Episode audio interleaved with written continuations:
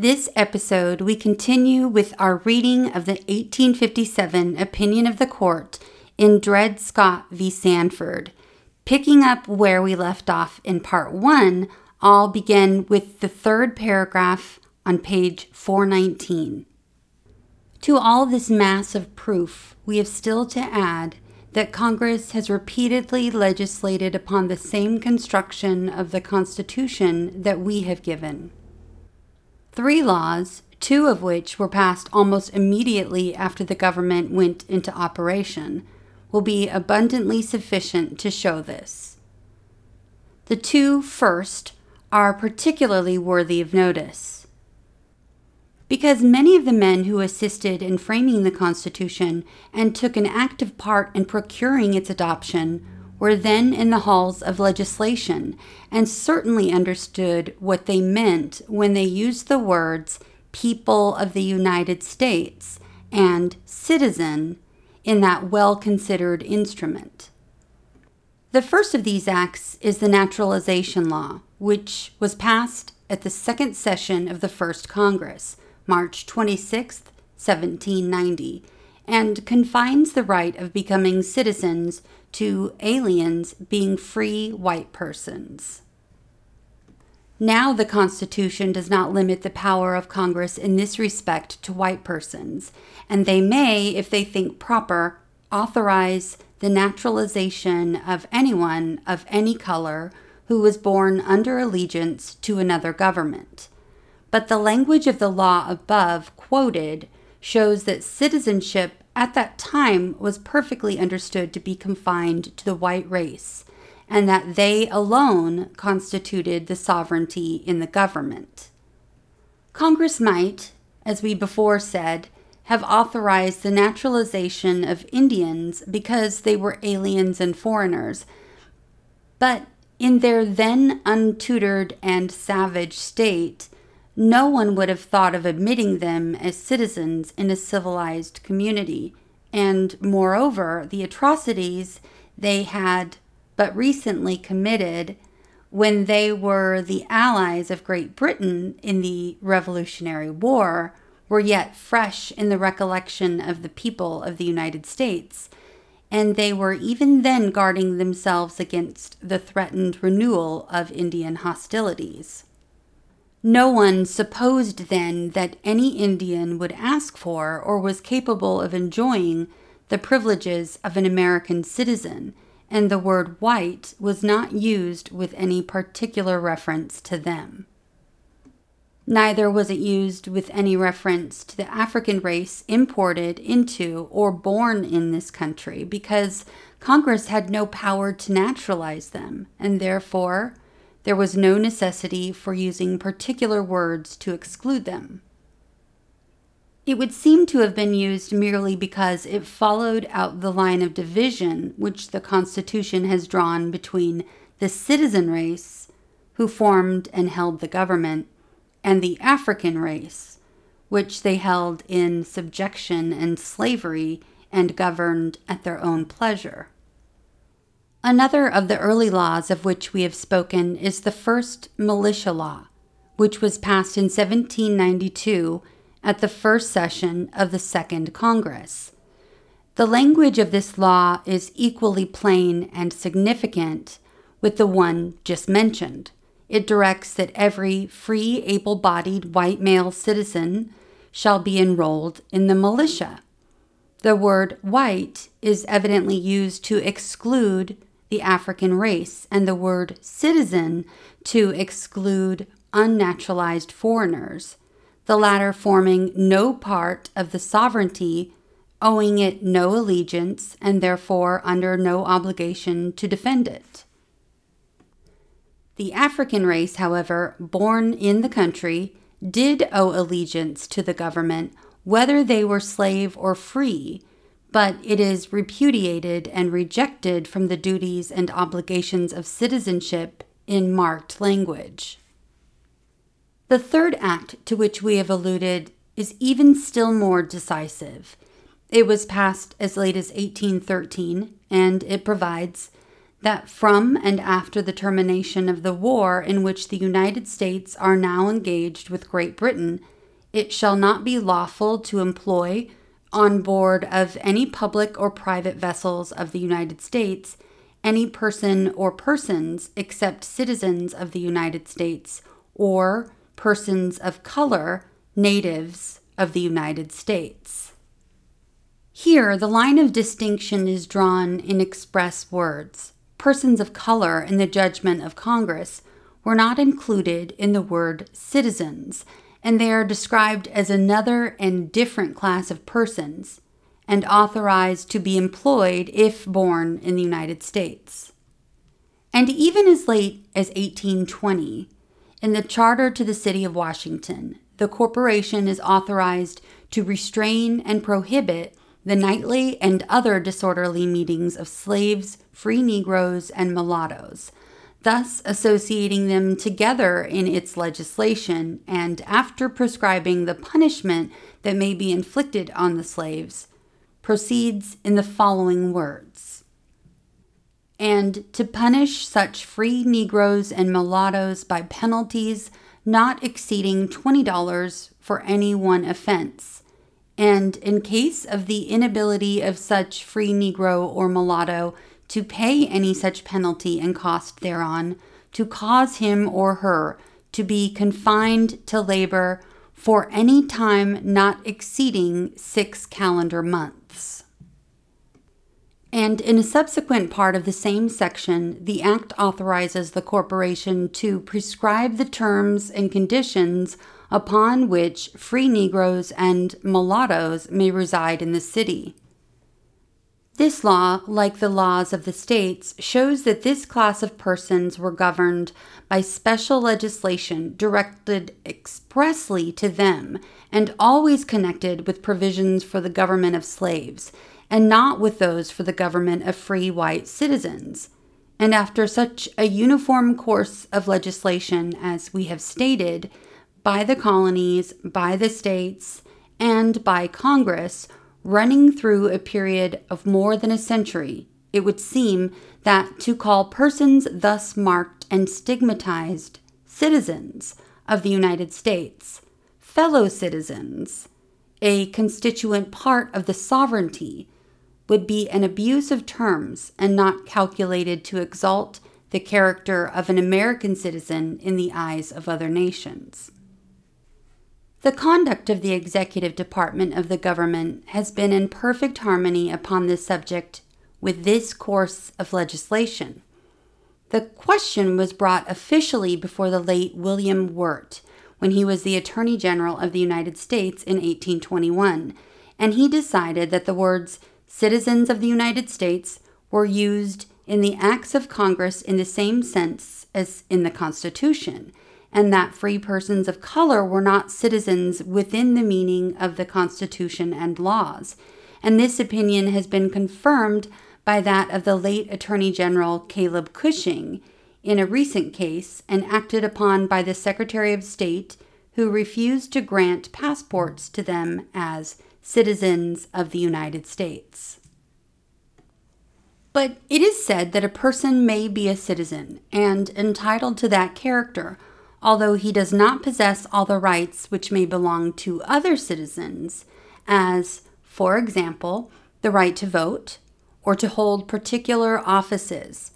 and that yet when he goes into another state, he is entitled to be recognized there as a citizen, although the state may measure his rights by the rights which allows to persons of a like character or class resident in the state, and refuse him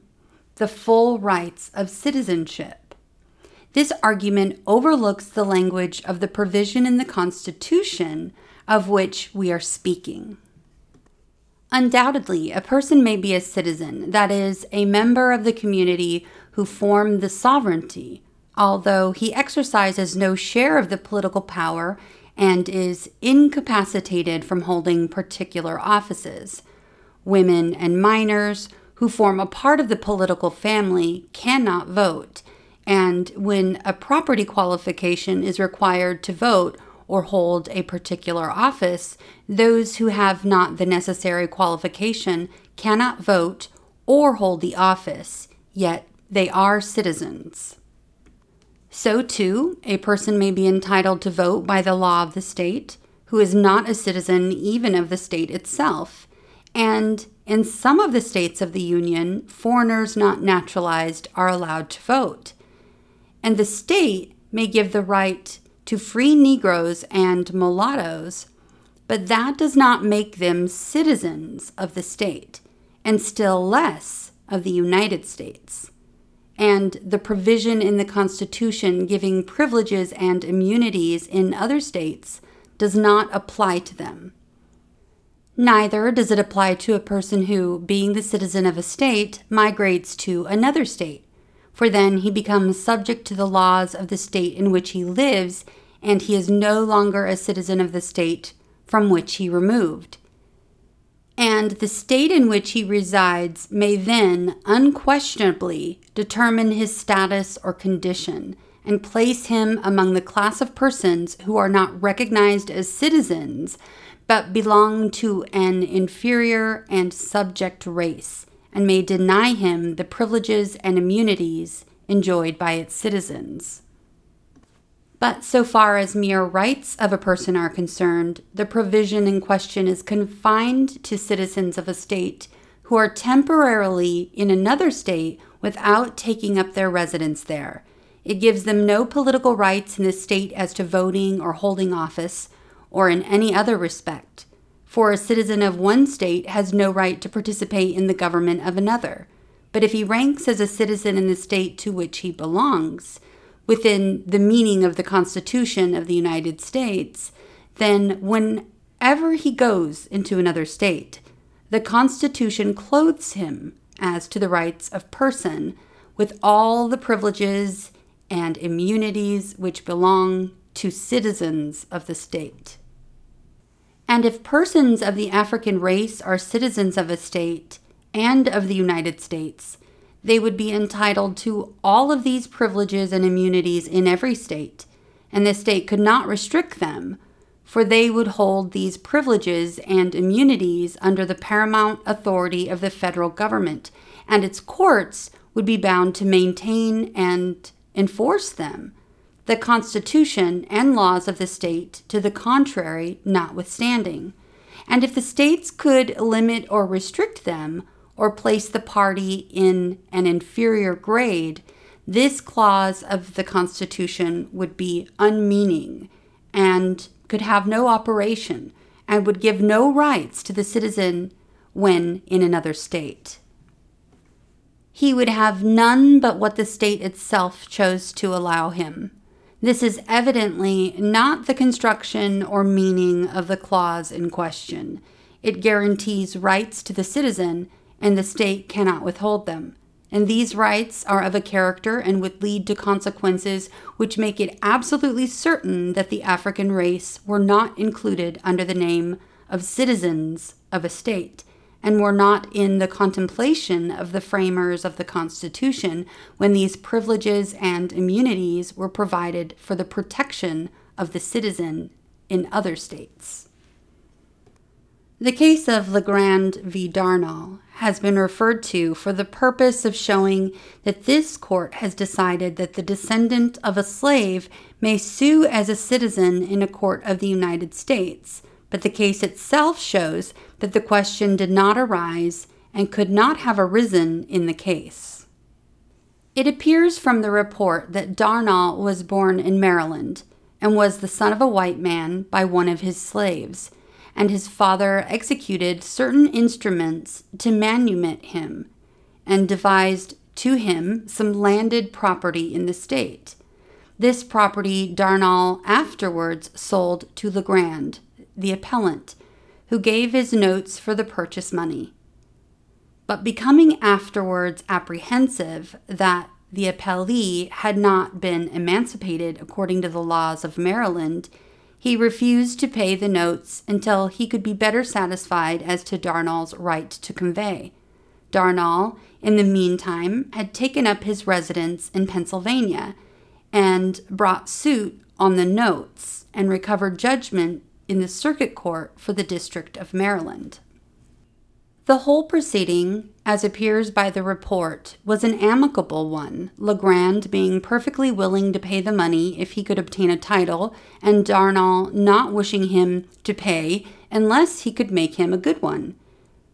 In point of fact, the whole proceeding was under the direction of the counsel who argued the case for the appellee, who was the mutual friend of the parties and confided in by both of them, and whose only object was to have the rights of both parties established by judicial decision in the most speedy and least expensive manner. Legrand, therefore, raised no objection to the jurisdiction of the court in the suit at law, because he was himself anxious to obtain the judgment of the court upon his title. Consequently, there was nothing in the record before the court to show that Darnall was of African descent, and the usual judgment and award of execution was entered and Legrand thereupon filed his bill on the equity side of the circuit court, stating that Darnall was born a slave and had not been legally emancipated and could not therefore take the land devised to him, nor make Legrand a good title, and praying an injunction to restrain Darnall from proceeding to execution on the judgment, which was granted. Darnall answered, averring in his answer that he was a free man and capable of conveying a good title. Testimony was taken on this point, and at the hearing, the circuit court was of opinion that Darnall was a free man and his title good, and dissolved the injunction and dismissed the bill, and that decree was affirmed here upon the appeal of Legrand. Now it is difficult to imagine how any question about the citizenship of Darnall or his right to sue in that character can be supposed to have arisen or been decided in that case. The fact that he was of African descent was first brought before the court upon the bill in equity. The suit at law had then passed into judgment and award of execution, and the circuit court, as a court of law, had no longer any authority over it. It was a valid and legal judgment which the court that rendered it had not the power to reverse or set aside. And unless it had jurisdiction as a court of equity to restrain him from using its process as a court of law, Darnall, if he thought proper, would have been at liberty to proceed on his judgment and compel the payment of the money, although the allegations in the bill were true and he was incapable of making a title. No other court could have enjoined him, for certainly no state equity court could interfere in that way with the judgment of a circuit court of the United States. But the circuit court, as a court of equity, certainly had equity jurisdiction over its own judgment as a court of law, without regard to the character of the parties, and had not only the right, but it was its duty, no matter who were the parties in the judgment, to prevent them from proceeding to enforce it by execution if the court was satisfied that the money was not justly and equitably due. The inability of Darnall to convey did not depend on his citizenship, but upon his title to freedom. And if he was free, he could hold and convey property by the laws of Maryland, although he was not a citizen. But if he was by law still a slave, he could not. It was therefore the duty of the court, sitting as a court of equity in the latter case, to prevent him from using its process as a court of common law to compel the payment of the purchase money when it was evident that the purchaser must lose the land. But if he was free and could make a title, it was equally the duty of the court not to suffer Legrand to keep the land and refuse the payment of the money upon the ground that Darnall was incapable of suing or being sued as a citizen in a court of the United States. The character or citizenship of the parties had no connection with the question of jurisdiction, and the matter in dispute had no relation to the citizenship of Darnall nor is such a question alluded to in the opinion of the court. Besides, we are by no means prepared to say that there are not many cases, civil as well as criminal, in which a circuit court of the United States may exercise jurisdiction although one of the African race is a party. That broad question is not before the court. The question with which we are now dealing is whether a person of the African race can be a citizen of the United States and become thereby entitled to a special privilege by virtue of his title to that character, and which, under the Constitution, no one but a citizen can claim. It is manifest that the case of Legrand and Darnall has no bearing on that question and can have no application to the case now before the court.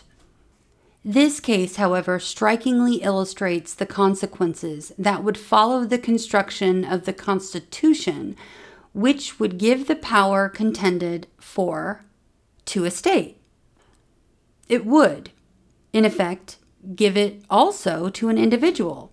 For if the father of young Darnall had manumitted him in his lifetime and sent him to reside in a state which recognized him as a citizen, he might have visited and sojourned in Maryland when he pleased, and as long as he pleased, as a citizen of the United States, and the state officers and tribunals would be compelled by the paramount authority of the Constitution to receive him and treat him as one of its citizens,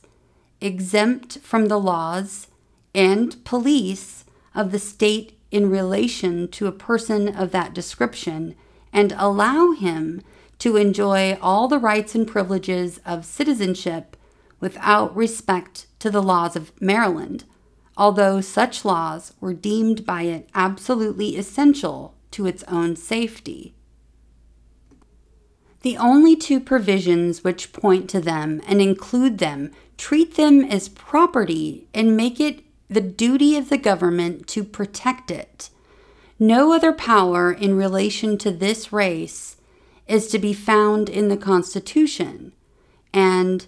as it is a government of special delegated powers, no authority beyond these two provisions can be constitutionally exercised.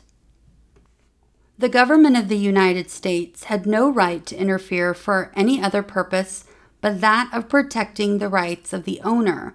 leaving it altogether with several states to deal with this race, whether emancipated or not, as each state may think justice, humanity, and the interests and safety of society require. The states evidently intended to reserve this power exclusively to themselves. No one, we presume, supposes that any change in public opinion or feeling in relation to this unfortunate race in the civilized nations of Europe or in this country should induce the court to give to the words of the Constitution a more liberal construction in their favor than they were intended to bear when the instrument was framed and adopted. Such an argument would be altogether inadmissible in any tribunal called on to interpret it. If any of its provisions are deemed unjust, there is a mode prescribed in the instrument itself by which it may be amended. But while it remains unaltered, it must be construed now as it was understood at the time of its adoption. It is not only the same in words, but the same in meaning, and delegates the same powers to the government, and reserves and secures the same rights and privileges to the citizen.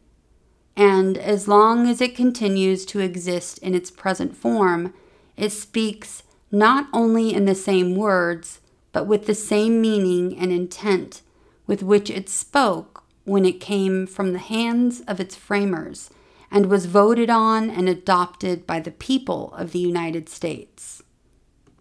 Any other rule of construction would abrogate the judicial character of this court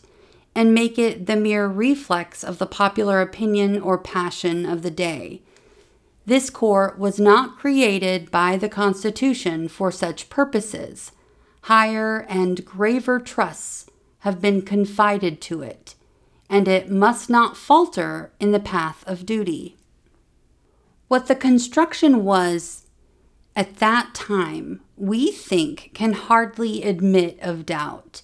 We have the language of the Declaration of Independence and of the Articles of Confederation, in addition to the plain words of the Constitution itself.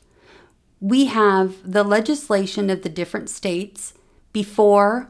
about the time, and since the Constitution was adopted. We have the legislation of Congress from the time of its adoption to a recent period, and we have the constant and uniform action of the executive department, all concurring together and leading to the same result. And if anything in relation to the construction of the Constitution can be regarded as settled, it is that which we now give to the word citizen and the word people. And upon a full and careful consideration of the subject, the court is of opinion that upon the facts stated in the plea in abatement, Dred Scott was not a citizen of Missouri within the meaning of the Constitution of the United States, and not entitled as such to sue in its courts, and consequently, that the circuit court had no jurisdiction of the case and that the judgment on the plea in abatement is erroneous. We are aware that doubts are entertained by some of the members of the court whether the plea in abatement is legally done before the court upon this writ of error. But if that plea is regarded as waived or out of the case upon any other ground, Yet the question as to the jurisdiction of the circuit court is presented on the face of the bill of exception itself, taken by the plaintiff at the trial, for he admits that he and his wife were born slaves, but endeavors to make out his title to freedom and citizenship by showing that they were taken by their owner to certain places hereinafter mentioned where slavery could not by law exist, and that they thereby became free and, upon their return to Missouri, became citizens of that state. Now, if the removal of which he speaks did not give them their freedom, then, by his own admission, he is still a slave, and whatever opinions may be entertained in favor of the citizenship of a free person of the African race, no one supposes that a slave is a citizen of the state or of the United States. If, therefore, the acts done by his owner did not make them free persons, he is still a slave, and certainly incapable of suing in the character of a citizen.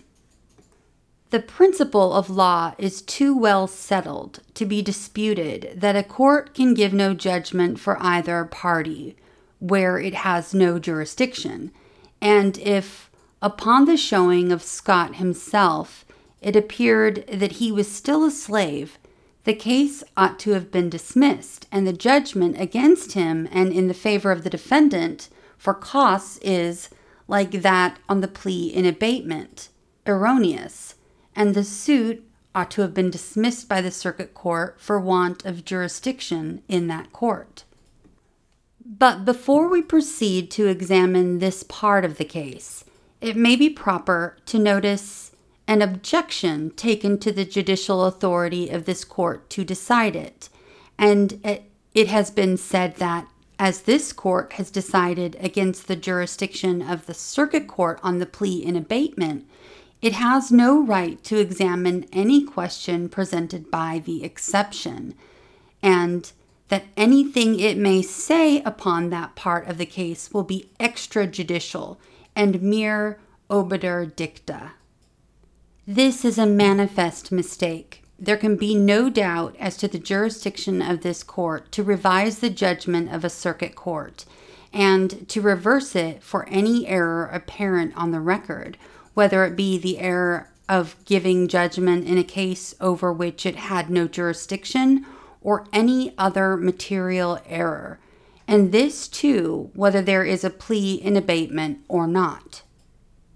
The objection appears to have arisen from confounding writs of error to a state court with writs of error to a circuit court of the United States. Undoubtedly, upon a writ of error to a state court, unless the record shows a case that gives jurisdiction, the case must be dismissed for want of jurisdiction in this court. And if it is dismissed on that ground, we have no right to examine and decide upon any question presented by the Bill of Exceptions or any other part of the record. But writs of error to a state court and to a circuit court of the United States are regulated by different laws and stand upon entirely different principles.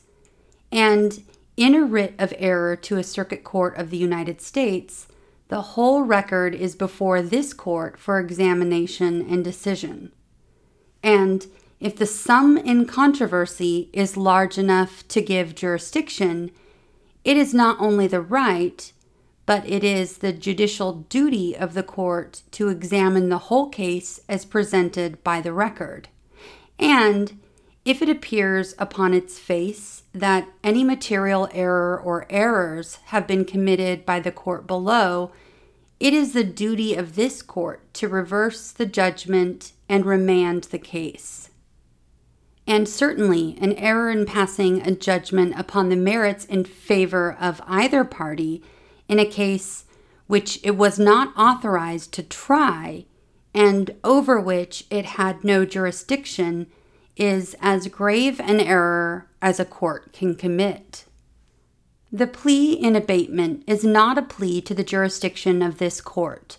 but to the jurisdiction of the circuit court, and it appears by the record before us that the circuit court committed an error in deciding that it had jurisdiction upon the facts in the case admitted by the pleadings. It is the duty of the appellate tribunal to correct this error but that could not be done by dismissing the case for want of jurisdiction here, for that would leave the erroneous judgment in full force and the injured party without remedy. And the appellate court, therefore, exercises the power for which alone appellate courts are constituted by reversing the judgment of the court below for this error. It exercises its proper and appropriate jurisdiction over the judgment and proceedings of the circuit court, as they appear upon the record brought up by the writ of error. The correction of one error in the court below does not deprive the appellate court of the power of examining further into the record and correcting any other material errors which may have been committed by the inferior court. There is certainly no rule of law, nor any practice, nor any decision of a court which even questions this power in the appellate tribunal. On the contrary, it is the daily practice of this court and of all appellate courts where they reverse the judgment of an inferior court for error to correct by its opinions whatever errors may appear on the record material to the case, and they have always held it to be their duty to do so where the silence of the court might lead to misconstruction or future controversy, and the point has been relied on by either side and argued before the court. In the case before us, we have already decided that the circuit court erred in deciding that it had jurisdiction upon the facts admitted by the pleadings. And it appears that, in the further progress of the case, it acted upon the erroneous principle it had decided on the pleadings and gave judgment for the defendant where, upon the facts admitted in the exception, it had no jurisdiction. We are at a loss to understand upon what principle of law applicable to appellate jurisdiction, it can be supposed that this court has not judicial authority to correct the last mentioned error because they had before corrected the former,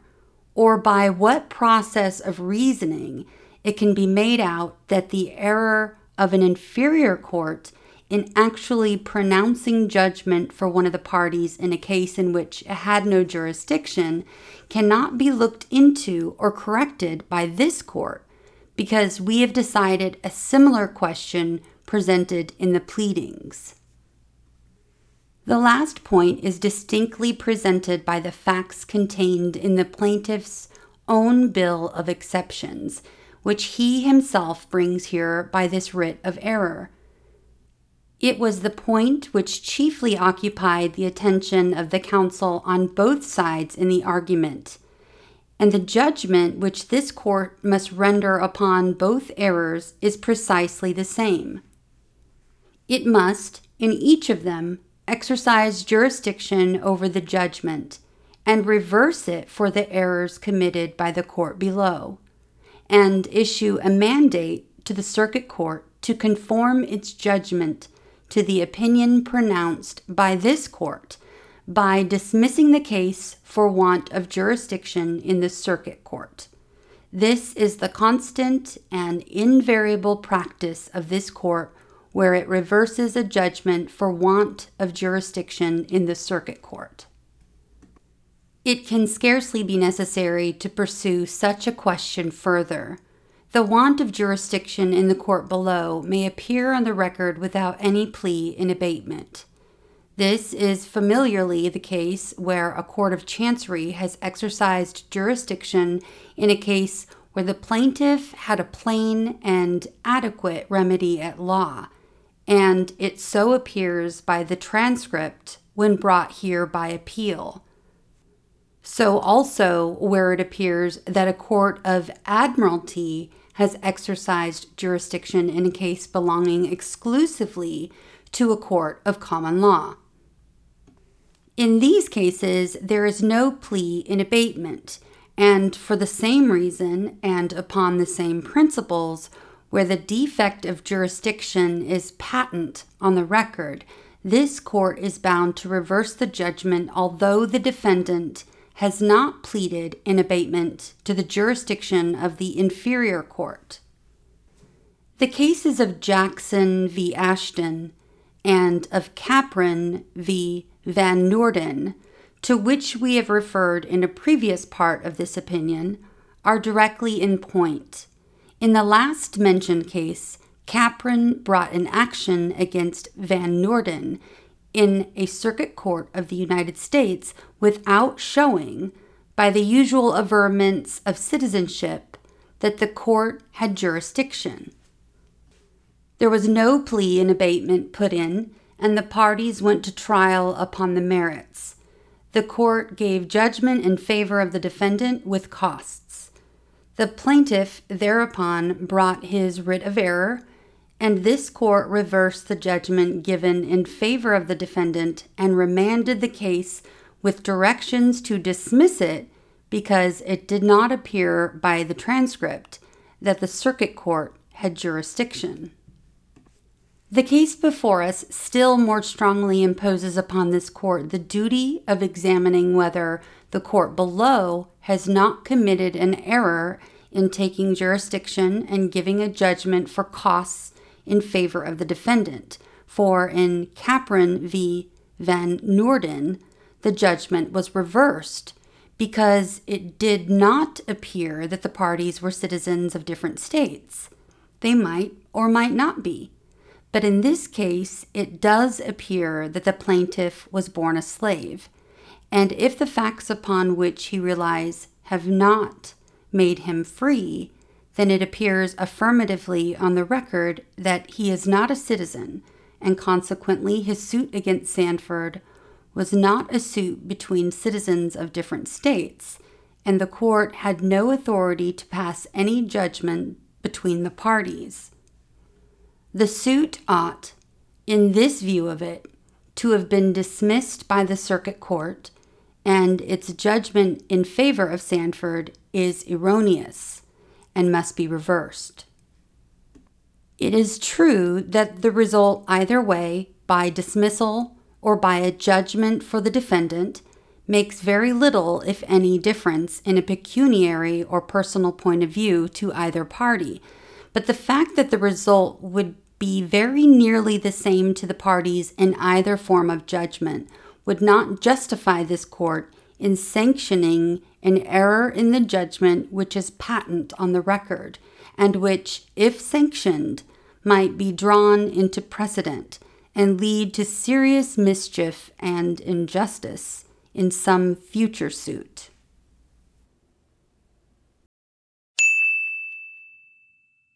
We've come to the end of this segment of the opinion. Next episode, we will pick up right where we left off. Until then, thanks for listening to What SCOTUS Wrote Us.